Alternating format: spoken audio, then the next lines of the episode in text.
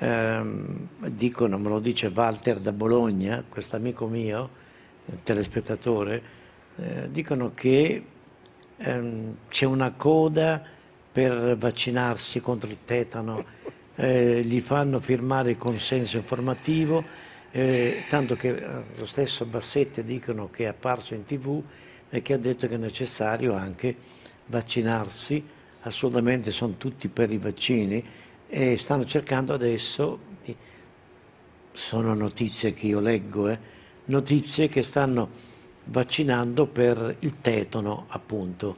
Ora eh, mi chiedono e vi chiedono se è normale tutto questo. Siete in grado di rispondere oppure sorvoliamo... È il mio mestiere. Siamo, eh? È il mio mestiere. Cioè? Eh beh, quello di occuparmi di farmaci è il mio mestiere. E quindi allora... Sì, sì eh, è normale, sì. Eh, dal punto di vista mh, mm, sanitario è razionale? No, no, per vari motivi. Ammettiamo che i vaccini funzionino. Io non voglio discutere di questo anche se eh, ci, sono, ci, sarebbe parecchio da, da, da dire. Bene, non si vaccina mai, mai quando il patogeno, cioè il generatore di malattia, è già in giro. Lo si fa prima. Questo lo dovrebbe sapere chiunque ha dato un esame di farmacologia e ha preso me più di 18 o più di 17, da 18 in su. Perché se non lo sa, lo devono bocciare. E qui stanno facendo qualcosa da bocciatura. Secondo, secondo non si può vaccinare a casaccio. La vaccinazione contro il tetano, in questo caso, è follia pura, perché chi ha detto una boiata di questo genere non ha la più pallida idea di che cosa sia il tetano. Io ve lo dico molto brevemente, si potrebbe stare qua una settimana.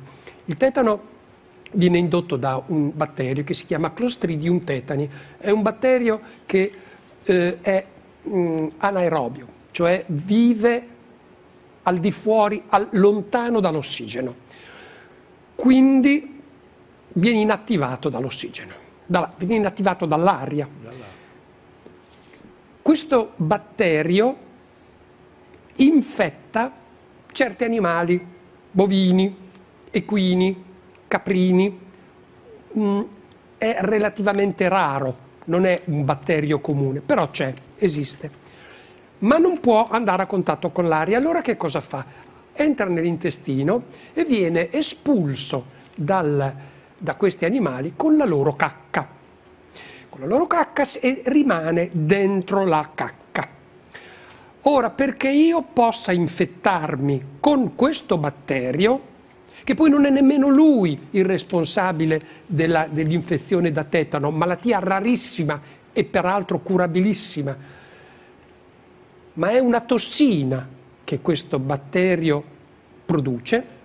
Bene, perché io mi possa infettare devo avere una ferita piccola e non sanguinante, perché se io ho una ferita che sanguina a profusione non corro nessun rischio di tetano, chiaramente, posso morire di sanguato, ma mai di tetano. Devo avere una ferita piccola, poniamo su una mano, e devo mettere la mano dentro la cacca, che deve essere infetta.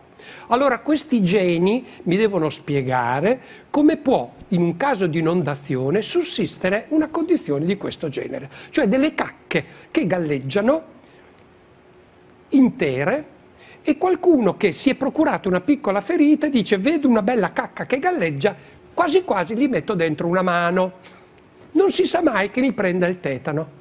Ora, qui siamo veramente, veramente a qualche cosa che dovrebbe interessare molto l'ordine dei medici, perché un medico che dice una cosa di questo genere dovrebbe essere quantomeno richiamato, perché ha, eh, ha indotto qualcuno a eh, praticarsi una, eh, una forma di prevenzione, perché non è curativo, ma è preventivo un vaccino, assolutamente senza nessuna indicazione.